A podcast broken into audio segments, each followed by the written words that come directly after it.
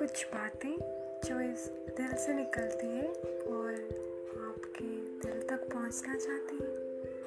शायद आपको अच्छा लगे।